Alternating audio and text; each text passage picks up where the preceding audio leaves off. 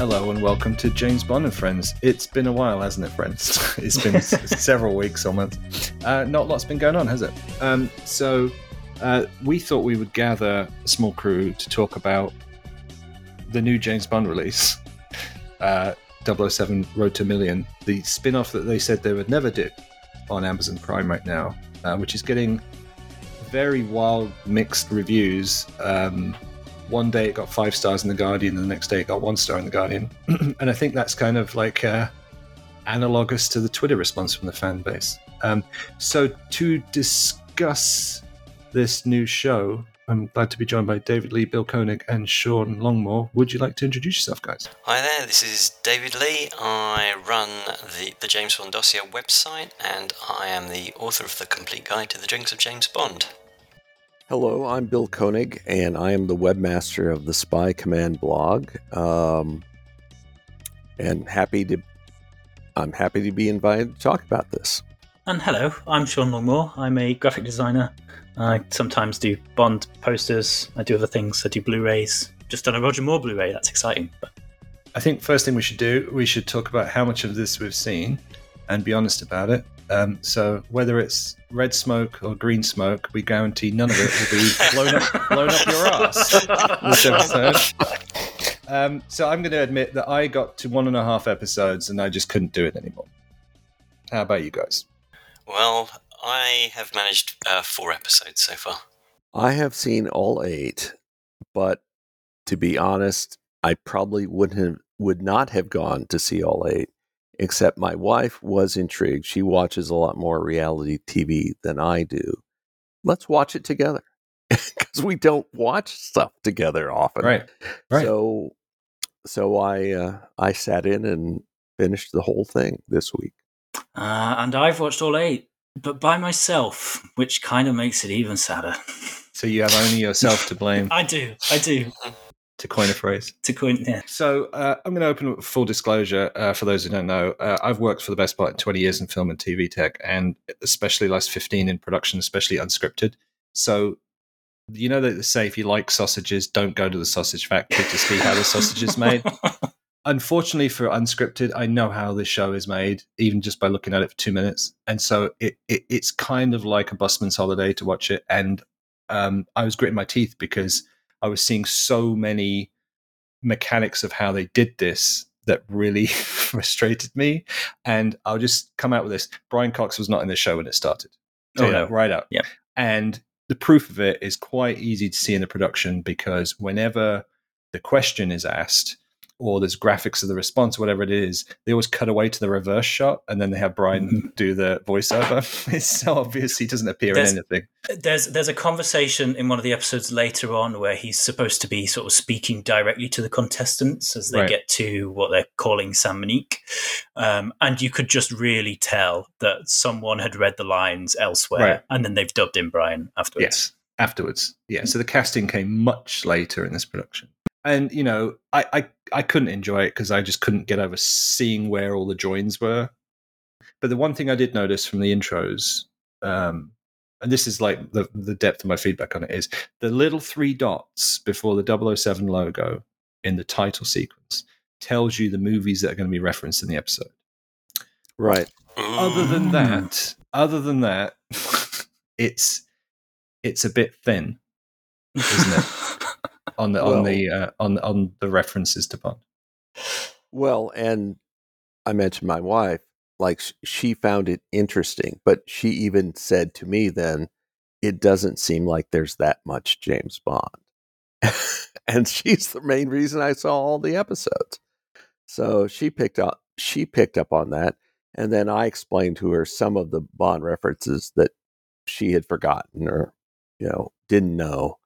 Um I mean, she, again, she her interest was as a viewer of reality shows. Yeah, but isn't that a, isn't that a proof that the show has failed its mission to get fans on board? If or or, or general audiences is, is if your wife who is adjacent to your fandom, right, who probably knows more about Bond than the regular person in the street through you, right, Right.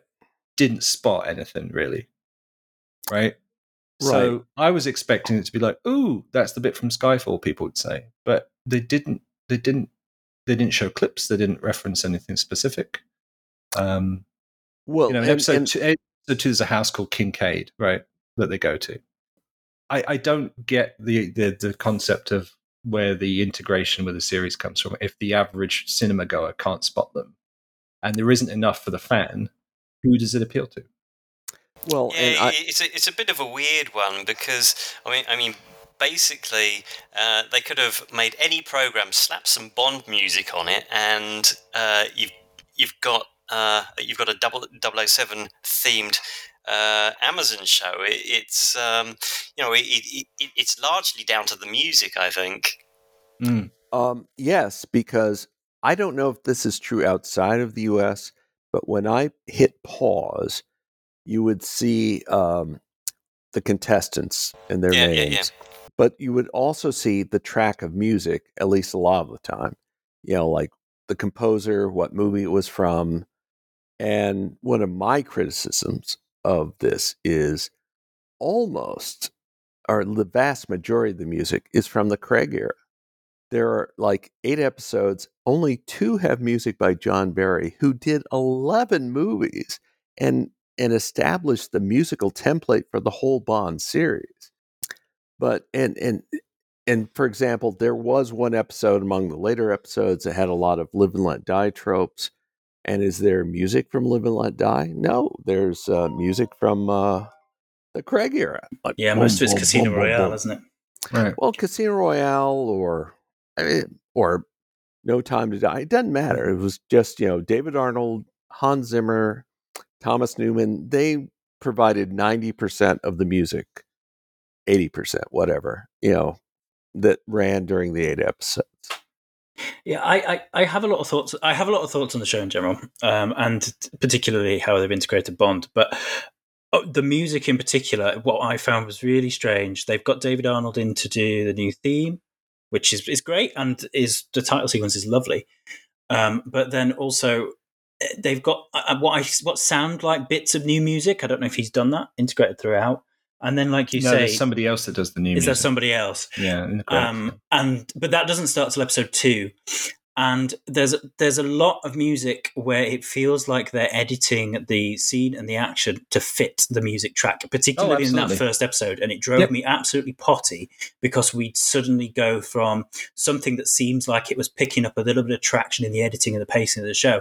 And then we'd suddenly drop back to that same track of them looking over the hills from skyfall and that same bit of music which is lovely in its own right and lovely in context of the film but when you're suddenly cutting back and slowing everything down to that tiny slow pace it just it really sucks sort of the sort of tension out of the show.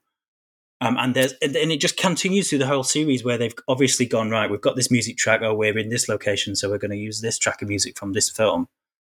And then edited the footage to match that and it, it's it's so bizarre. It's so bizarre and, and you're right the the music is pretty much entirely Craig era. I think it's not until episode three until a piece of John Barry pops up, That's right. and Epic. then there's some in the last episode, and there's one particular. I don't- are we doing spoilers, James? Are we? Uh, do, do you uh, mind, David? I, I just say Uh, don't I- give the I- don't I give don't give don't give the answers to the questions.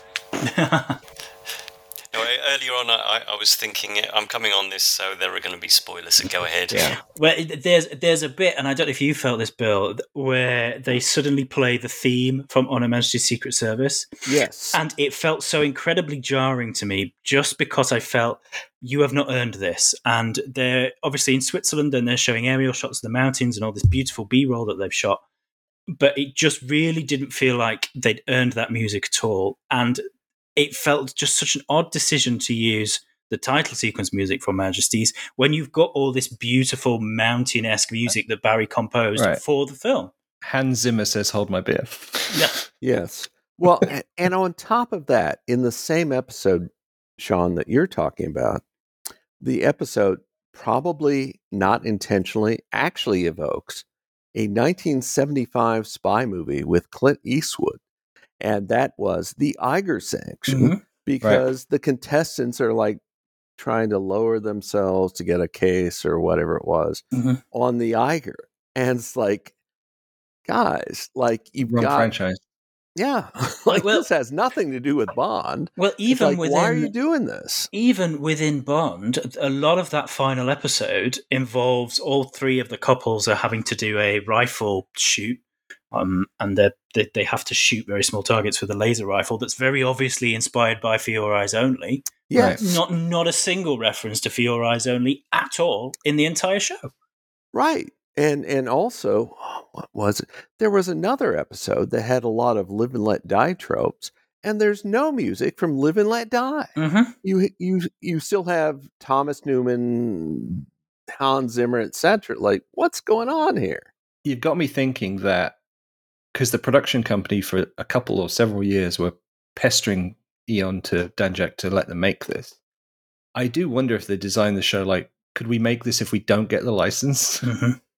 It's, Oh, absolutely. Yeah. That makes that makes a hundred percent sense because you could strip out all the Bond tropes and still have something. No, something. what I mean is, is there anything in the show that's uh, uh, apart from the title sequence and the music that's actually protected?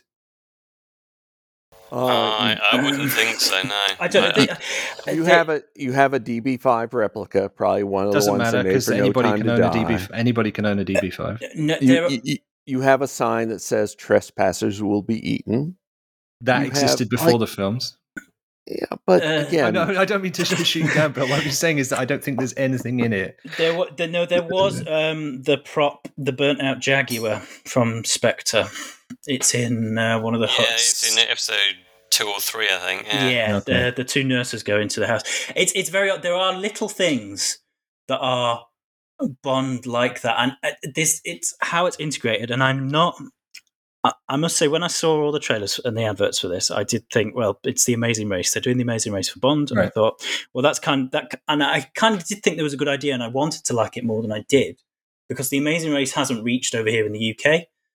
No, it's very. It was was extremely popular in the states. Mhm. Amazing Race. So there's kind of a gap in the market there, and it, I think there is a good idea to make it Bond theme because you're kind of introducing that to British audiences.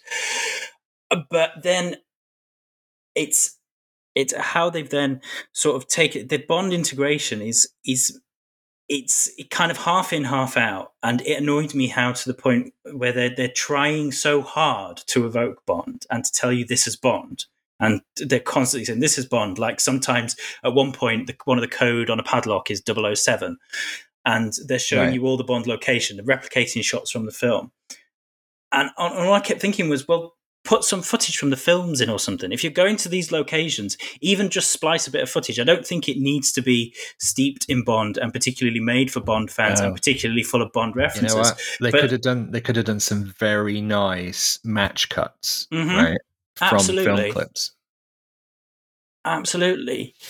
You know, like fade into the modern scenario Or- from the footage because you're or- in the same location. You can do Exactly, and even or even just like when they go to a location, a little caption on the screen that says what film it's from, or just a little introduction, Right. or some behind the scenes footage of the cast. And because it, also this show is padded to hell, it's really padded and stretched out for eight episodes, and it would just alleviate some of that. And it, it just it's really confused me as a show, and I wanted it to be better than it is, which is why I'm frustrated.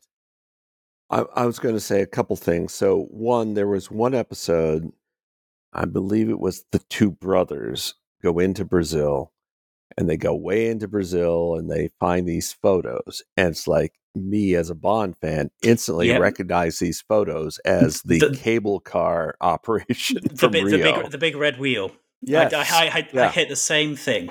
And that yeah. that was kind of a nice balance, I thought, because if you're a Bond fan, you get it. If you're not a Bond fan, you don't. Right. And it kind of works. it kind of worked but um but then that, now they have to go all the way out to rio and then they climb up the the mountain to get to the cable car station etc and they actually go out on top of the cable car like in the movie hmm so that was that was very interesting that that might have been my favorite episode Mm-hmm. of the eight um but yeah No, The other- absolutely. Absolutely, I agree there. But and they find like the button they the button that the bad guy's pressing in Moonraker when he's trying to make the cable car go faster. They found the exact same button, and it's like they're so obviously trying to go, look, this is Bond, and these are things for Bond. These are things for Bond fans. And like you say, James, while they were in those two cable cars, they could have cut back to the footage of mm-hmm. Jaws and Roger from Moonraker. Yeah. Right.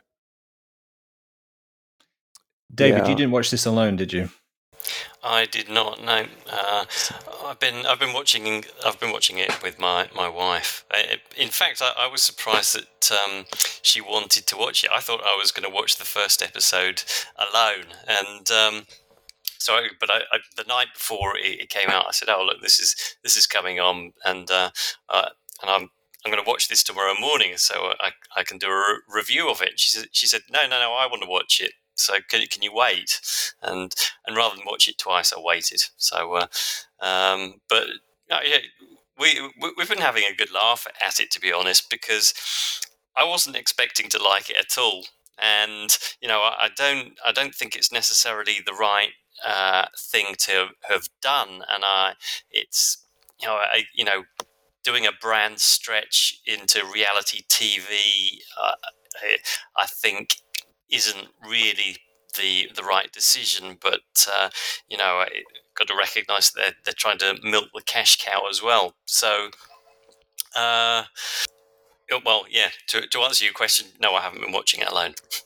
Well, can I say something? I, I wrote this in a uh, blog post, my blog, which was in the 2020s, 007 Road to a Million is like James Bond Jr. was to the 1990s. Right. Like two different genres, but essentially a placeholder because both cases there's a long extended hiatus between Bond films, and it's a way of kind of sort of kind of keeping Bond's name out there, but you know, just Can I tell you the one difference between them, though, Bill?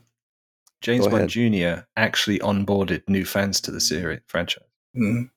I Yeah, don't think the show is going to be is going to be like, oh, you know what we should do? We should watch a Bond movie this weekend because I really like that show that we watched. I don't think that's going to happen. well. And in addition to that, James Bond Jr. actually had James Bond characters. You had Doctor No, weird looking version, the other the other the other irony is they made they made this they made this big thing about you know Bond's back on Prime and we're going to launch this show. So they launched the show.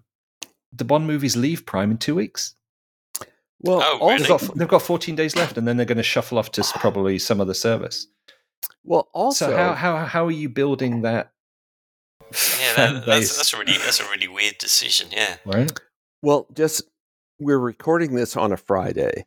In the United States, Amazon Prime shows National Football Ga- National Football League games on Thursday night. And so they did at least 3 promos last night for this. And one time one of the announcers on the football game is reading the promo it says, "Hey, are there going to be Bond girls on this?" And his sidekick says, "Well, I don't know." so obviously they haven't watched it. They're employed by Amazon Prime. Right. Um, I mean, again, it, it- again, it's an American thing, but like, God, they're trying to like shove this down our throats. There's there's been radio there's Prime. been there's been radio spots in the UK, TV commercials. Yeah, I've seen it on a Uh, few buses Yeah, over here. Um, but but like the you- money's like been you, spent on it. Money, a lot of money has been spent on it. well, like you say, James, it could have been a really good tool to essentially market the films to a new audience and to market Yes. the films on Prime. But there's just there's nothing from the films in the show, which has really confused me. Can, can I uh, you an example of that, which was on our group chat, and names will be withheld. Um, three of us took completely different references about Venice and the Snake in episode one. You know, like I thought, well, that's Moonraker with a big snake, right?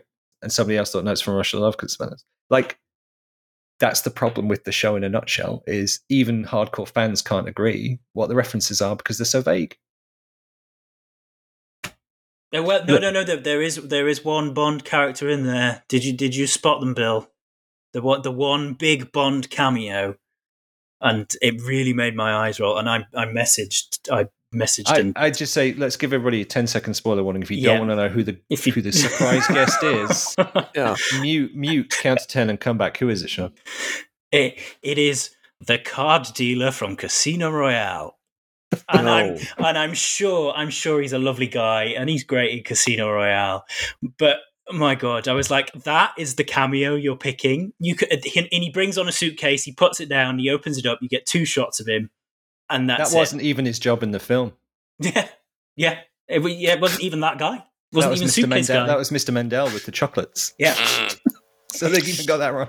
And, and it, ju- it just baffled me because you could have had anybody. There's there's a, there's a whole fleet of uh, retired Bond women waiting in the wings for their moment, and you could have just you could have hired anybody to come and bring in that suitcase in, and it would have been like Just "Ah." get Caroline Munro on a helicopter. I mean, exactly how hard exactly, and every Bond fan would have gone, "Oh my god, that's great." Even if she'd have just walked in with a suitcase. I mean, Caroline Munro in a helicopter, that would have been an even better reality TV show. You could have spun off Treasure Hunt with that. Is it? Yeah, with with Anneka Rice. yeah, yeah. yeah. Yes. And Sorry, I- that's a very deep British 80s reference there um, for our international. Um, but but yeah, I was just that cameo, just so deflated. And I'd seen people say, "Oh, there's a big Bond cameo," and I'd seen a few people say that on Twitter, and I was like, "Okay, all right, someone's coming later down the line." And no, it's it's card dealer guy from Casino Royale. Well, also, were any of the questions that the contestants had to answer, did any of them have No. something to do with No. James No. Bond? I can't remember one. I've seen all eight episodes. No, the one that I really wanted to throw a shoe at the TV pro- no, Oh. projector was Oh, this. Well, no, not the answers, but the questions. Because episode one, they go to a farm. What the hell that has to do with anything? I don't know. They could have made it at least a warehouse in Switzerland for Goldfinger, right? They go in there, and and there's the rolls, No, right? you know, it's it's on a Majesty's Secret Service. yeah, but then they have the rolls from Goldfinger. Yeah, in, yeah, right, in, right. in in Yeah. the barn find, right? Now I was thinking, right, they're not going to have a question about Goldfinger because that's not this kind of show. But Well, there's, also, it's obviously going to be a question about gold, right? Like, what is the periodic symbol for gold? Is it G, A, U, you know, something else? So that was going to be the question. No, it's well, the rolls was m- manufactured in this year. That was when what king was on the throne, or some shit like that. There's like, it was like Ah, they yeah. they they had written "Who wants to be a millionaire?" questions, which is Well- where I think the the question kind of Yeah, I, the, comes from. you- you- you're right about that. That's what it reminds me of of most. I, I think with the questions. Yeah. and they just there was no link whatsoever. They they well they were- they they tried to do this contrived link back to something. That There's some relevance to the like we're in Scotland, so who invaded Scotland, right? But they could have put the questions adjacent to the Bond references, but still Well- made them but still made them general knowledge, right? Another question had nothing to do with Bond. Two of the contestants went to Monza, where the Grand Prix of uh, Italy is held, and like part of the race course is has been long closed, and they get onto the closed part, and it's like, how high is the banking on the closed part of Monza? Now I knew this, or I could figure it out very quickly, because one the the choices were eight degrees. 38 degrees and 88 degrees. Well, Yeah, I know. Eighty- It, it was 88, absurd. 88 is sideways, right? Yeah. right. And and and like okay, Indianapolis Motor Speedway is 9 degrees. I once interviewed an auto auto executive on the on the turn 1. And so like I know okay, that's actually steeper than you think, but like okay, no way it was, you know, that was you know, 8 degrees, 9 degrees. And then like uh, and I know some NASCAR tracks stock car racing US are like 31 degrees. So it's like, okay. And like also in the movie 1966 Grand Prix, uh, Monza was still open and like they filmed on Monza and James Garner is driving a race car like really steep. It's like really scary looking to watch. In so I I figured out very quickly, but uh, yeah, it, but it wasn't that hard for the. I mean, the guys figured out the contestants figured out pretty quickly.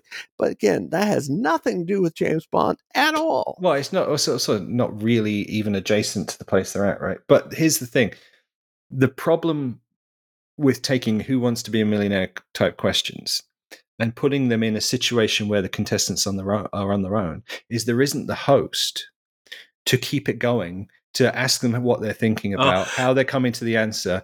All you get is two minutes of uh uh uh uh uh. I don't know. What do you think? I don't know because there isn't the host there to keep that tension going and to well, keep. Later later on, Brian Cox, in air quotes, does ring them a couple of times to ask them if they're sure on the answer before they answer it. Um, but but you're you're absolutely right, and it's something that I noticed through every episode, and it made every episode annoyingly formulatic. Uh, formulaic was where when they're showing these questions, it's it's the same thing every time. Contestants find the suitcase, ask a question that's either painfully easy, like really really easy, basic key stage one general knowledge. no, no offense to the contestants who I thought were great and the some were great, and I'll come to that later. But some of them were so bloody easy that I was like, "Oh my god!" And there was one where I literally shouted "fuck off" at the TV because I, think was I like, was, were, "How?" were, were they up and more in Scotland by Yep, yep, yep, yep. I was like, "How? How?"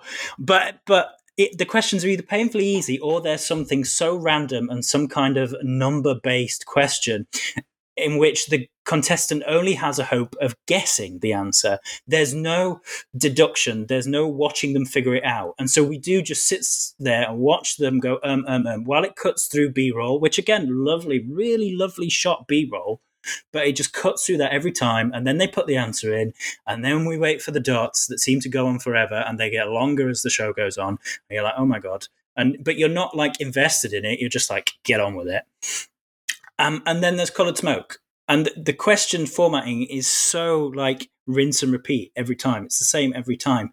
And by the end, it just made me think what on earth was actually the point in the questions? Because we're watching the contestants do some kind of challenge anyway. Why can they not just get to the, to the suitcase? There was one in the last episode which I thought was very, very particularly mean, where it was one task that only one of the couples managed to do. And they got the suitcase, and then it didn't have a question in it anyway. It didn't have the money in it anyway. It was just the clue to the next one. And it just, it, Right. it, it just it was like what on earth is the point of these questions you yourself in the format of the show are admitting that you don't know the point of these questions because sometimes you're just putting clues in them so you're just making them do challenges for nothing Well, and also, I, I was just going to say, as a viewer, there's an element of sadism because, like, you're watching these people going through all this hell to either, you know, to get to a suitcase that either had a clue to the next suitcase or finally had the question. It varied, but like after a while, I kind of felt a little ashamed of myself watching it. Like, good grief! Like, you know, I mean, I realize they're all trying to get a million pounds, but uh, I uh, did wonder just- if, if if the guy, the husband in series two, episode two, has ever lived it, ever lived it down, or will ever live it down that he sent his wife up the crane. Oh god, he, yeah. he should not. My he wife was... was. so annoyed with him. I was annoyed with him. Like, oh, I'm I'm afraid of heights. You know, you go up, darling. Like, ah, Uh, t- I, to play devil's advocate, they do address that a little bit later on, and they give a bit where he talks to camera about his irrational fear of height. But then also, there's more activities later on where this, this poor this poor woman still had to do them. The one with the spider, and she was terrified of the spider, but she had to hold the box and the spider. And the one with the there's one with the crocodiles, and she was terrified of the crocodiles. And he's like, "Well, we'll both go in there." And it's, Well, well, the, the husband did make it up to her, kind of late Yeah. in the series, where he climbs up on the yeah, yeah, when he goes up the mountain you in know, it's- Chile. And I think he even acknowledged, well, I, I kind of stuck you with uh, those hard Yeah. things earlier, so I'll do this. Um, I, I would just like to say the best thing about the show is probably Brian Cox's acting because he's clearly watching VT of people he's never met and clips and just reading a script. Right now, proof to me that he's a great actor was when he got teary eyed in episode one about the two girls who picked the wrong answer. I was like, you've known them for two minutes of B roll. And you're crying about them. There, there, he's, supposed, he's supposed to be this mean character who who's set up like the banker on on a deal or no deal to kind of screw them over, and Mhm. there he is emoting about how sad he is they got the question wrong. There, there was another another one like that. I think I don't know if it was episode five later on, and there's another couple of contestants who don't make it very far, but they're just suddenly introduced very randomly. And I was, was watching, it, I was like, "Who are these guys? Where where did they come from?" And then suddenly they're out straight away. And again, you cut to a bit of Brian Cox going, "Oh dear, what a shame." It's like, is it? Is it? I don't know these people, and that's what I must say is what I think the best part of the show was was the contestants, and particularly those two lads and the two nurses, who I genuinely Yes. thought were great and great to watch. And what was great about the two guys is that when they got to a question, they were talking through their thought process. I was like, well, okay, that's kind of entertaining to watch. And they had a nice jovial attitude. And the two nurses who did go through hell, bless them, again, were really just, you could, there, there was something, and the way I guess the show communicates their stories was also kind of well done, if not a little bit much in some cases. It was very American network television. Mhm, Like we Well- had to have the home video of them being kids at the Christmas tree mhm. and how Yes. like their parents left them at the gas station or something, right? As a kid and they're traumatized. Like there's there's always the sub story backdrop. Well, well, that was great when it came to the nurses because uh, they were combat nurses and they were talking about their time Yeah, they, in they had the real army trauma. field. And real, yeah, real and it was like okay, that's kind of interesting. But then for some of them, it just wasn't. Well, also there was the uh, father and son, and the father had worked on uh, oil Mhm. rigs in the North Atlantic and didn't get to see his son a lot. And they were like doing this Didn't get to recreate. Diamonds Are Forever at the end, did he? Yeah, they did. They did not go as far as the other people we've mentioned, but they were intriguing. Uh, I mean, Mhm. they overall the uh, contestants were an interesting group, but again, doesn't really have anything to do with James Bond. well, Um, it, it's I think it the comes. closest the closest reference to James Bond is that one of the contestants is called James Bone. He Ah, was, yeah. he James was Bone, one he was one letter his- off. Yeah, he and his brother were the yeah he the two Bone brothers were contestants.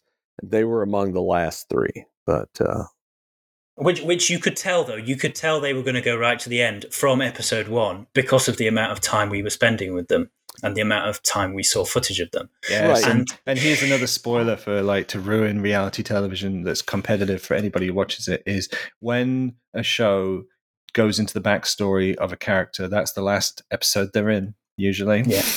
Oh god. well, also also the Bone brothers were the the two guys who went to uh, the cable car station in Rio, Mhm. and they had like here's the thing, like they had to like cl- I mean it was a they had to climb up the side of the mountain to Can we talk to about the challenges? Right. Yeah. We should talk about the challenges Mhm. because when they announced this show, I think we did an episode where I was kind of poking fun at it. Like it's going to be like we're at we're at we're at the golf course from Goldfinger. Here's one thousand golf balls. Find the Penfold Hearts, right, or something like that. Like they do on the Amazing Race. Like they have these silly challenges, right? But it was like I was watching it and it was like climb the hill. What? That's the challenge is just climb the hill Mhm. or find the house or drive to the farm. I mean, this is But this is not to, this is not what I was told. to contrast that, they kind of the challenges don't build up throughout the show.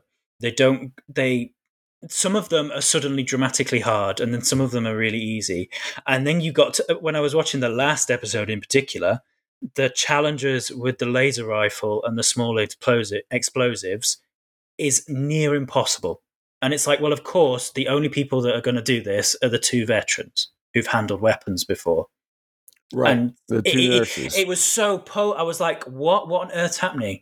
It's like it was designed deliberately, and they knew exactly that these people No. weren't going to get through it. No, they don't rig it But yeah, but this is the thing: is why were the rest of them so bloody easy? because they wanted them to progress in the series. But but it wasn't a progression because then you have the lady climbing the crane at the start, at the very start, episode two of the show. that was, that was nuts. hmm There, there's Well- no way I would have done that. well, I, I don't care. I don't care if there's a million pounds at the end of it or not. There's no way I'm going up on a crane like that. Well, here's You the know what? problem with these kind of shows: is Uh-huh. if you're if you're making them, what do you do if they refuse to do it? You know what? If I had gotten to 200,000 or 300,000 pounds, I said, that's it. I'm going Oh, home. that's the other thing. See you later. You know, like who wants to millionaire be a millionaire? I'll keep coming back to it. There's, there's the jeopardy in that show is when do you walk away? Because you're Yeah. going to get Yes. a question you don't know. You're going to get one that you don't know. Do you gamble or do you walk? They could have had that. They could have had that in this show, right? I mentioned the the Eiger earlier. It's like that was with the two nurses, and it's like, good grief, the sheer tension and effort just to get that far. Like, I'm done. I, it's like you know, and and you do see the three groups, the three twosomes at the very end. I forget what whether it was two hundred thousand or three hundred thousand pounds, whatever they get get a bag of money. I'm like, okay, it's not a million, but it's a hell of a lot. So here you go, and that's the end of the show. Yeah, yeah. That, since we're yeah, doing that's- spoilers, the, yeah, another spoiler is my god, it ends on a downbeat note because none of them get the million. right?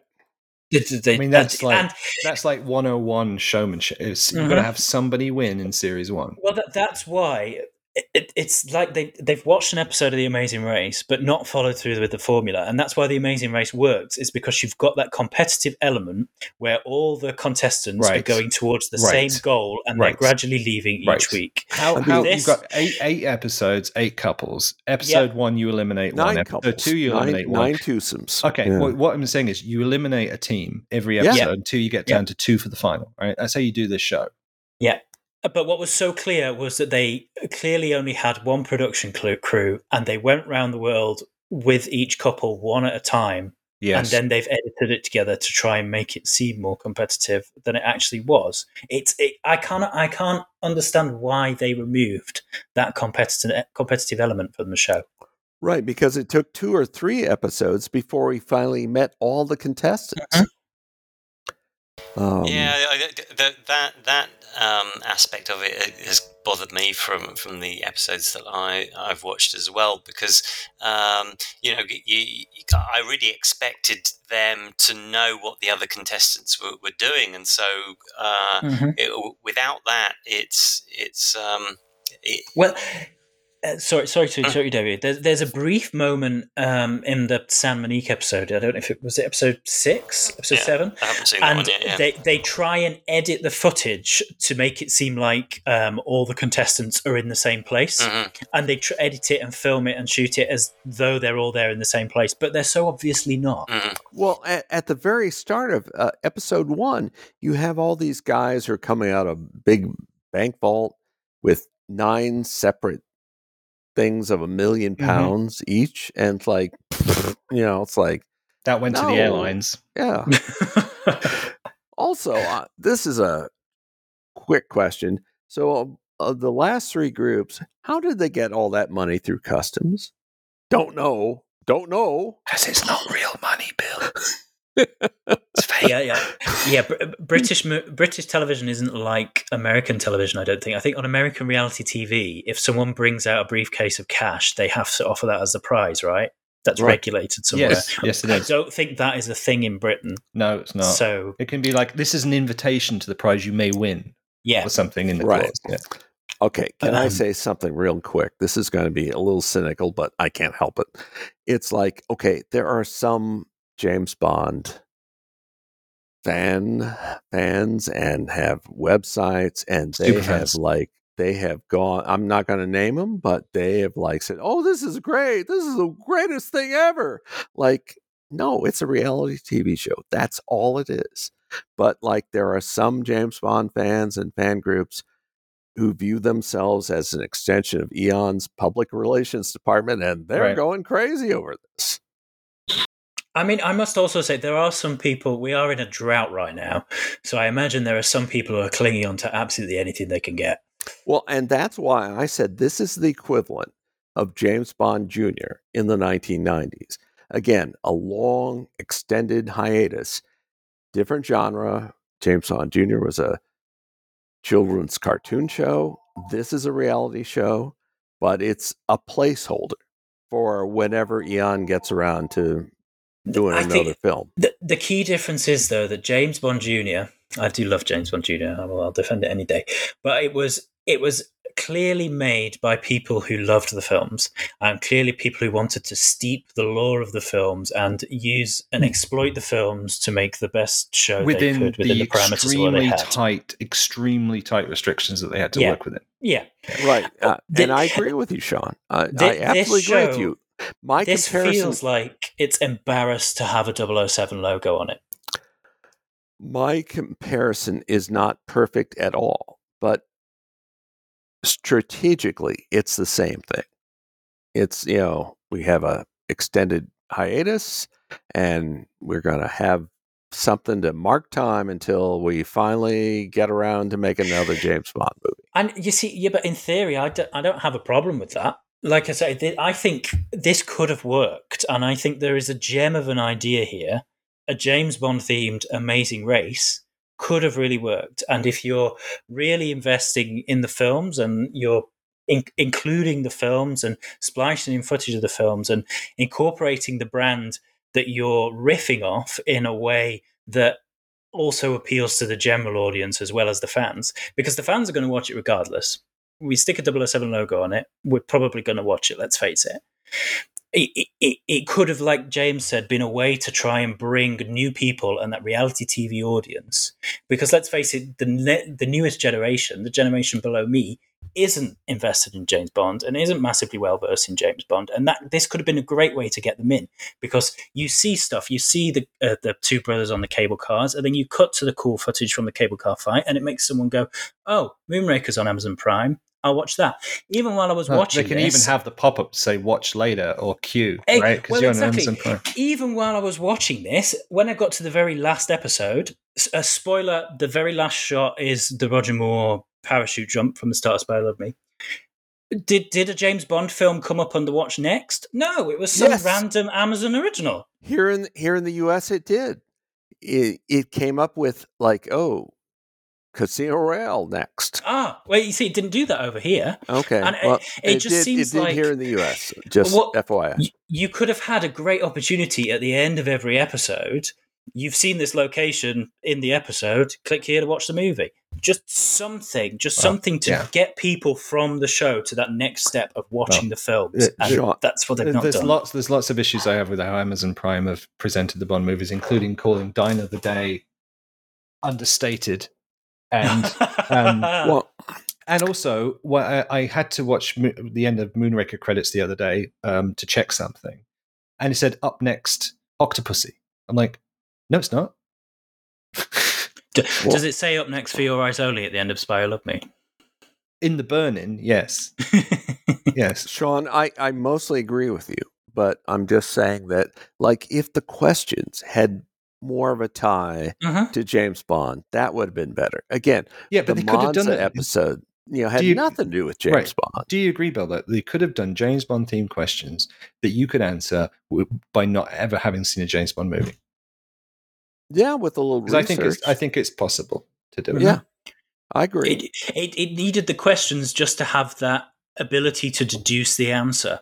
So, for example, when the guys were in the house in Venice, they have to look through the house for clues. If the James, if it's a James Bond themed question, then they're looking through the house for James Bond themed clues or something like that. Yeah.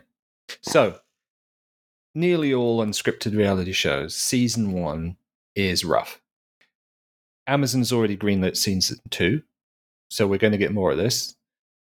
I wouldn't be shocked if there's significant retooling in se- in the second series. I, it it needs it. I don't think, to the credit of the production crew and to the people that filmed this and the camera guys and stuff that followed the teams around, did a great job. It looked it as a show.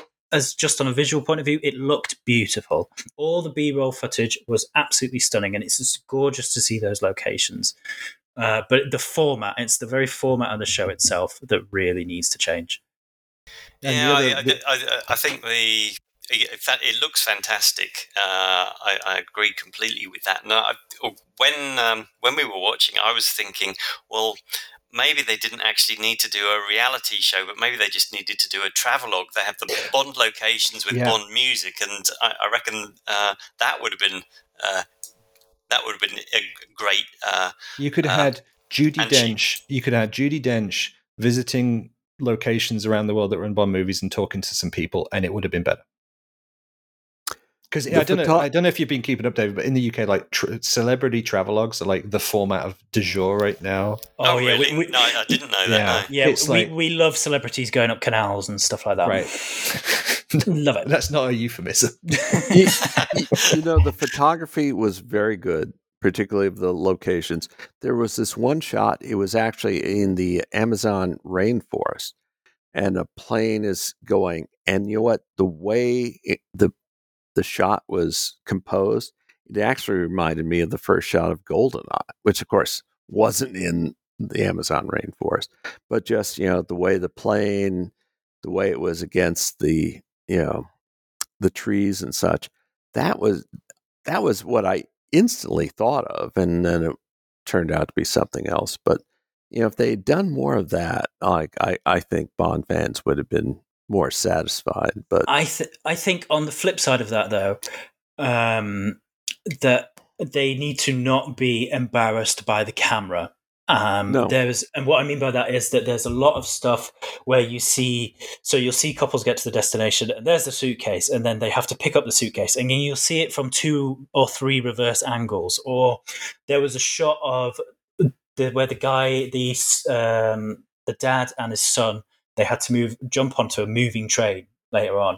And then there was a close-up shot of them jumping on the train and quite obviously the train was stationary. And it's quite obvious that Right. they've got there and then they've said right we need to stop. We need to reset. We'll film you from this angle. We'll film you getting Yep. the case from that angle and then try to match it up. They need to not be afraid to get a camera in the back of the shot like a good reality tv show does. All reality TV shows are multicam, right? yeah. And this was shot as if it was single cam, yeah and that's and, and and the problem is it just it slows down. It slows down the pace and it slows down the energy when you've got an edit and you're very clearly watching something and you're going well that didn't that, there should be a cameraman stood there. So that, that that doesn't line up and it needs to embrace the reality side a little bit more. It looks stunning but it needs to just not be afraid to show the camera and the crew there alongside the contestants also, FYI, most uh, reality shows have a writer who get, who has access to all the footage yes. to create a narrative. Right. I'm glad It's you like, mentioned you know, that, Bill. These are Because- called unscripted. They're scripted. Oh, they're Yeah. scripted. So, a good friend of mine um, works pretty high up at one of the big reality shops down in LA, and they do some of the most well known unscripted shows.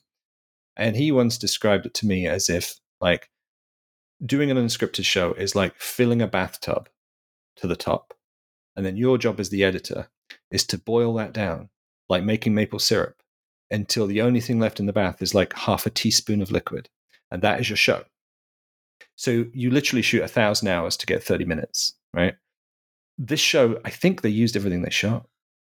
That's the difference. It was it was a reality unscripted show made by people who had never done it before, I think, uh, or weren't following the model that's been successful. They were trying to do it their own way, like trying to shoot it as a single cam movie when it was a multi-cam reality show. Um, so fundamentally, which makes it look different, right? It makes it look different than the other reality shows, but it doesn't mean it works. And it, it's ultimately why it was unrewarding at the end, because by the time they got to the end of all the shooting, they had three couples who none of which had got towards the million. Right. And instead of being able to sit down and go, right, well, we need to film a couple that do get to the million and then edit that into what we already have, they've then just edited what they already have and dragged it over eight episodes. Well, I do. I do wonder though, because um, it's a strange thing that formats of shows are pro- are protected, especially in the states. Which is why, like, when you invent a show, you can sell it to like fifty different countries, and nobody can rip you off. So I do wonder if they were walking a tightrope between, like, well, if we do this, it's going to be too much like The Amazing Race, and we might get sued, right? But but all I mean is that they've because it, it, Brian Cox very often tells us there's nine sets of contestants, but that was obviously recorded after. You could have just had ten sets of contestants Right. and just changed the script that Brian Cox reads. Or not have one of them in it because they didn't do it. You know, like Mhm. they didn't. like they it, weren't very. it could have been very seven good. or eight. and and it probably would have been better and more cohesive if we'd have just followed a couple on their entire journey at a time. And instead of flicking backwards and forth between them all, then you're going, right, who's this, who's that, oh, how much money have they got, whereabouts are they? if we'd have just say followed the Bone Brothers for a couple of episodes, then followed the nurses for a couple of episodes, and then you arrange that to build up as a series, and then also you get out of that pitfall where the first episode, and the first episode was by far the worst of this series, which well, is that's not another a, not a classic thing. error. That's a classic error of launching a show is to have your first episode be Mhm. the worst. And but having if you'd have followed each couple all the way through their journey in one go, it would have got rid of the fact that the first episode was just people climbing up a hill over and over again, over and it just. cl- and it- Sean Connery made a movie about that, didn't he?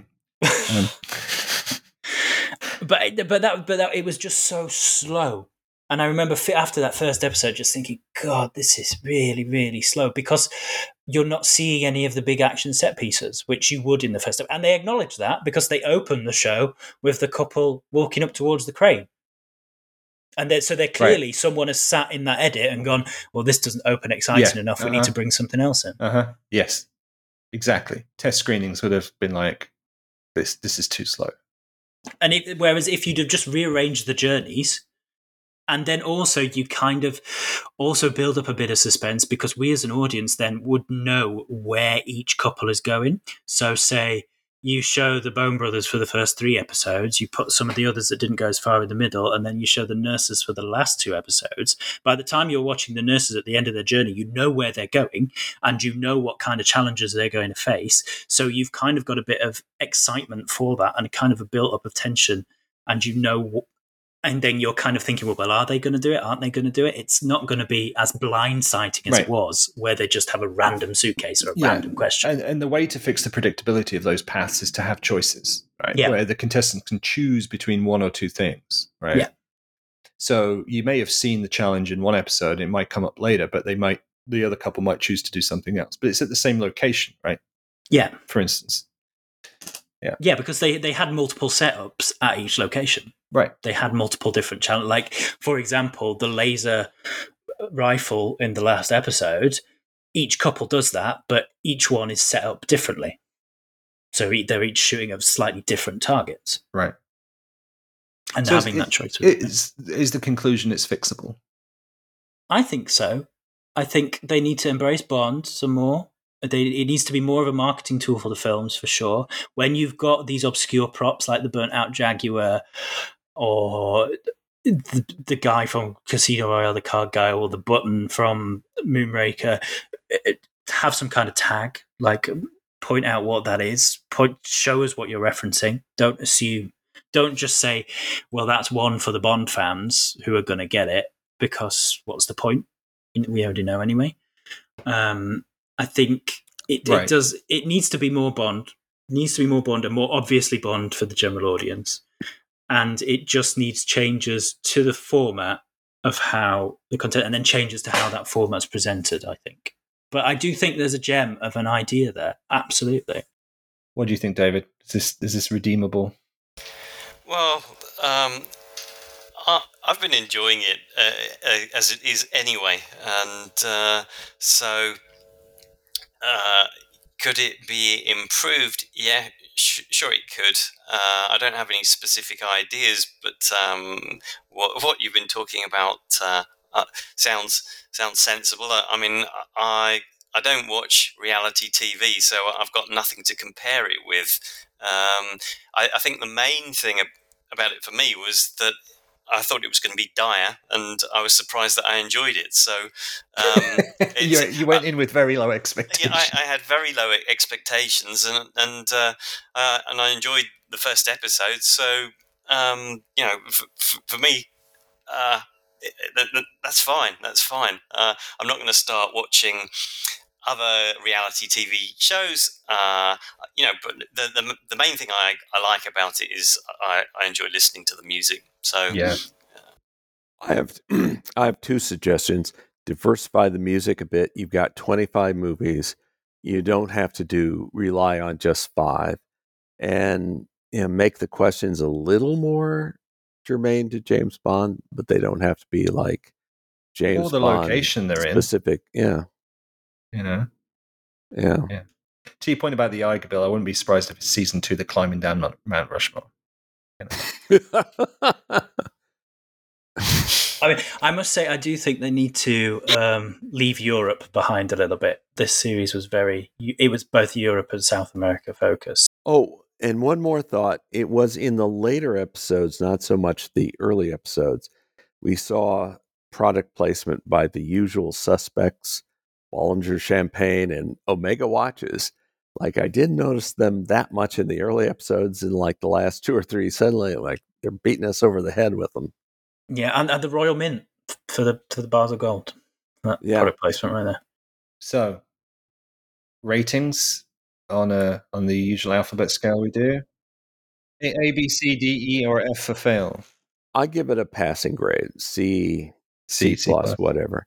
I mean, it's not a wor- uh, it's worth watching once, but I wouldn't go back and watch it again. That was going to be my next question, Bill. Is, is anybody anybody going to rewatch this? No, I'm not. I mean like literally anybody. Uh, p- apart from if you're in the show, Uh, I doubt it. right? Uh, I, I, yeah, I can't. I can't see the point of watching it again. yeah. Um, re- really big fans of the card guy from Casino Royale. yeah, I, I'm sure that there's a whole uh, whole uh, subset of the Bond community who are. he'll have a fan. He'll have a fan page somewhere. so, David, do you do you give it higher or lower than Bill C plus? Oh God. Uh, d- I, I was expecting a, a big F, so uh, yeah, I, I guess a C, C, C plus is about right. Yeah. All right. Uh, how about you, Sean? Ah, right. I no, I think I go lower. I give it like a D, a D, maybe a D minus. I it's I'm frustrated because I can I can see a world in which this worked, and I can see Right.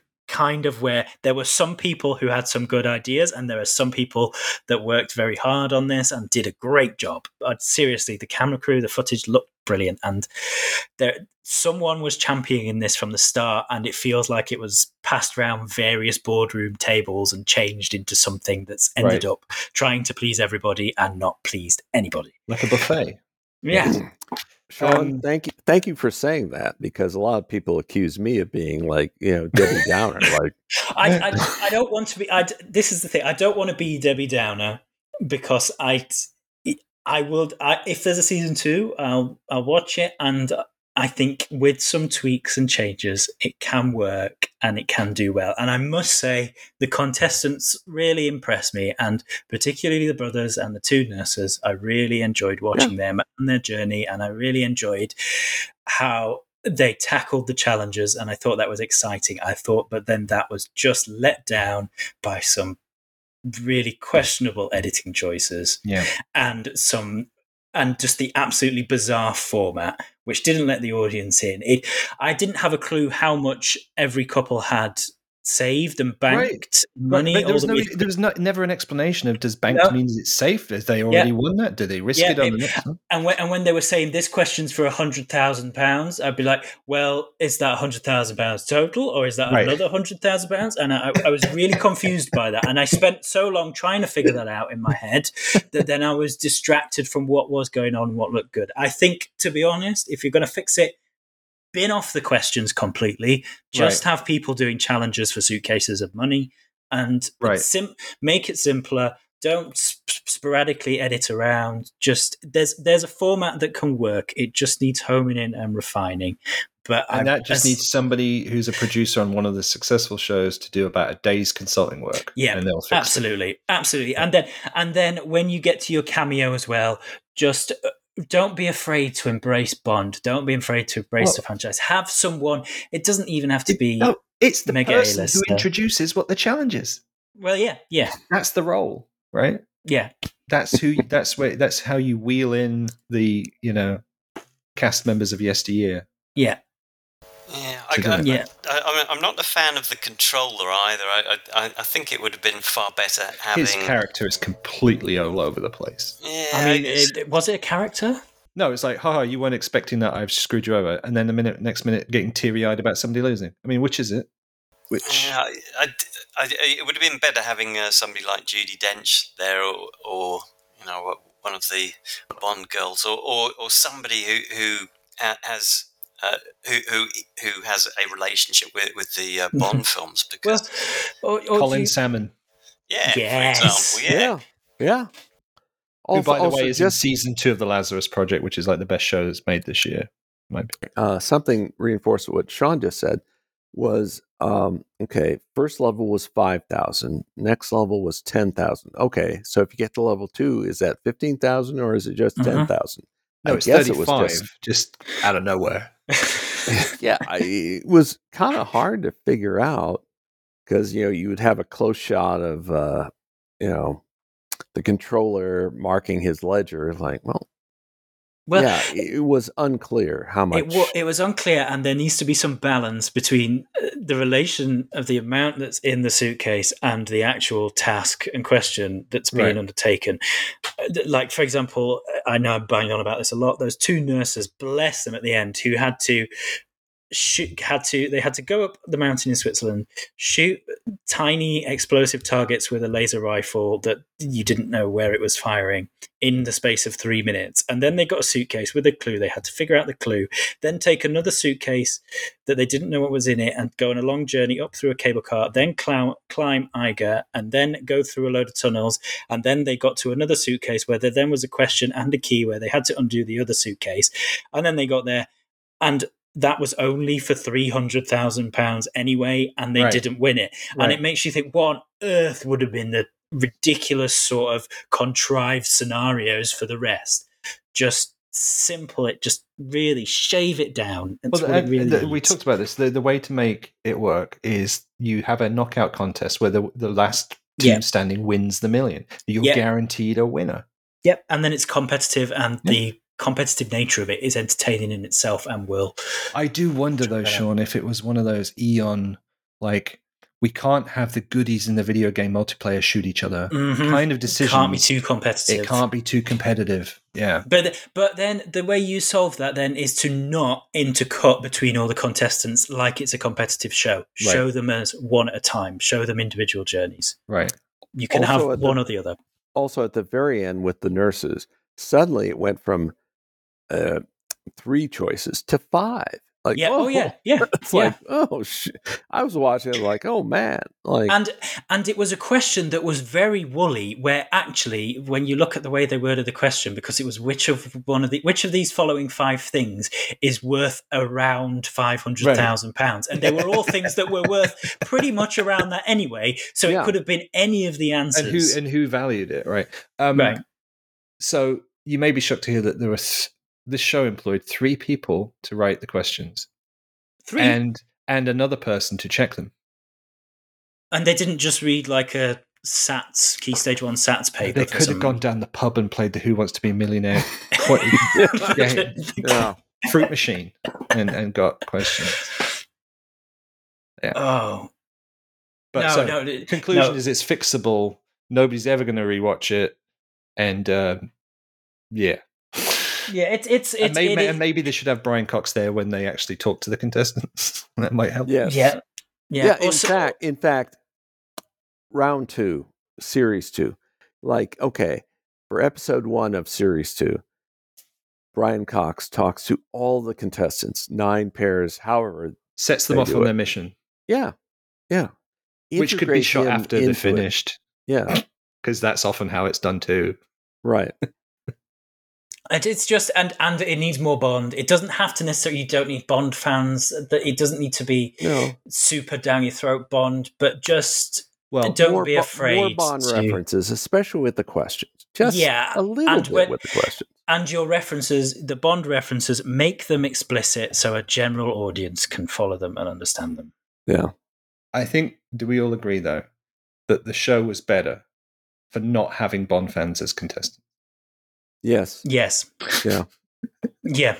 A bit, well, uh, partially because it would have been really boring to watch. Because, like you say, Bill, the two brothers when they went to down through Rio. the jungle and got the picture Rio, of the yeah. wheelhouse, any Bond fan would have gone, "Oh, that's the that's in Rio. That's the cable car house," and then that would have. I don't out like good- Roger Moore as Bond. I'm not going to do this challenge. I didn't even buy the VHS when it came out.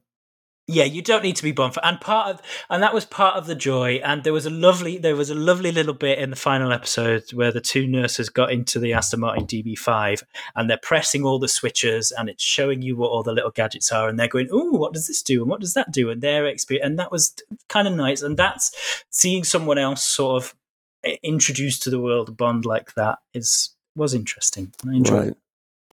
Yeah, probably DB5 replicas they built for No Time Yes. to Die, but yes, It yeah, took a long time the- to sell them. Yeah, and it, well, let's face it. If we're being really picky, it shouldn't have been a DB5 in Switzerland anyway. It should have been the Yeah. uh, the DBS. But that's by the way. I, I- I'll just leave you with this.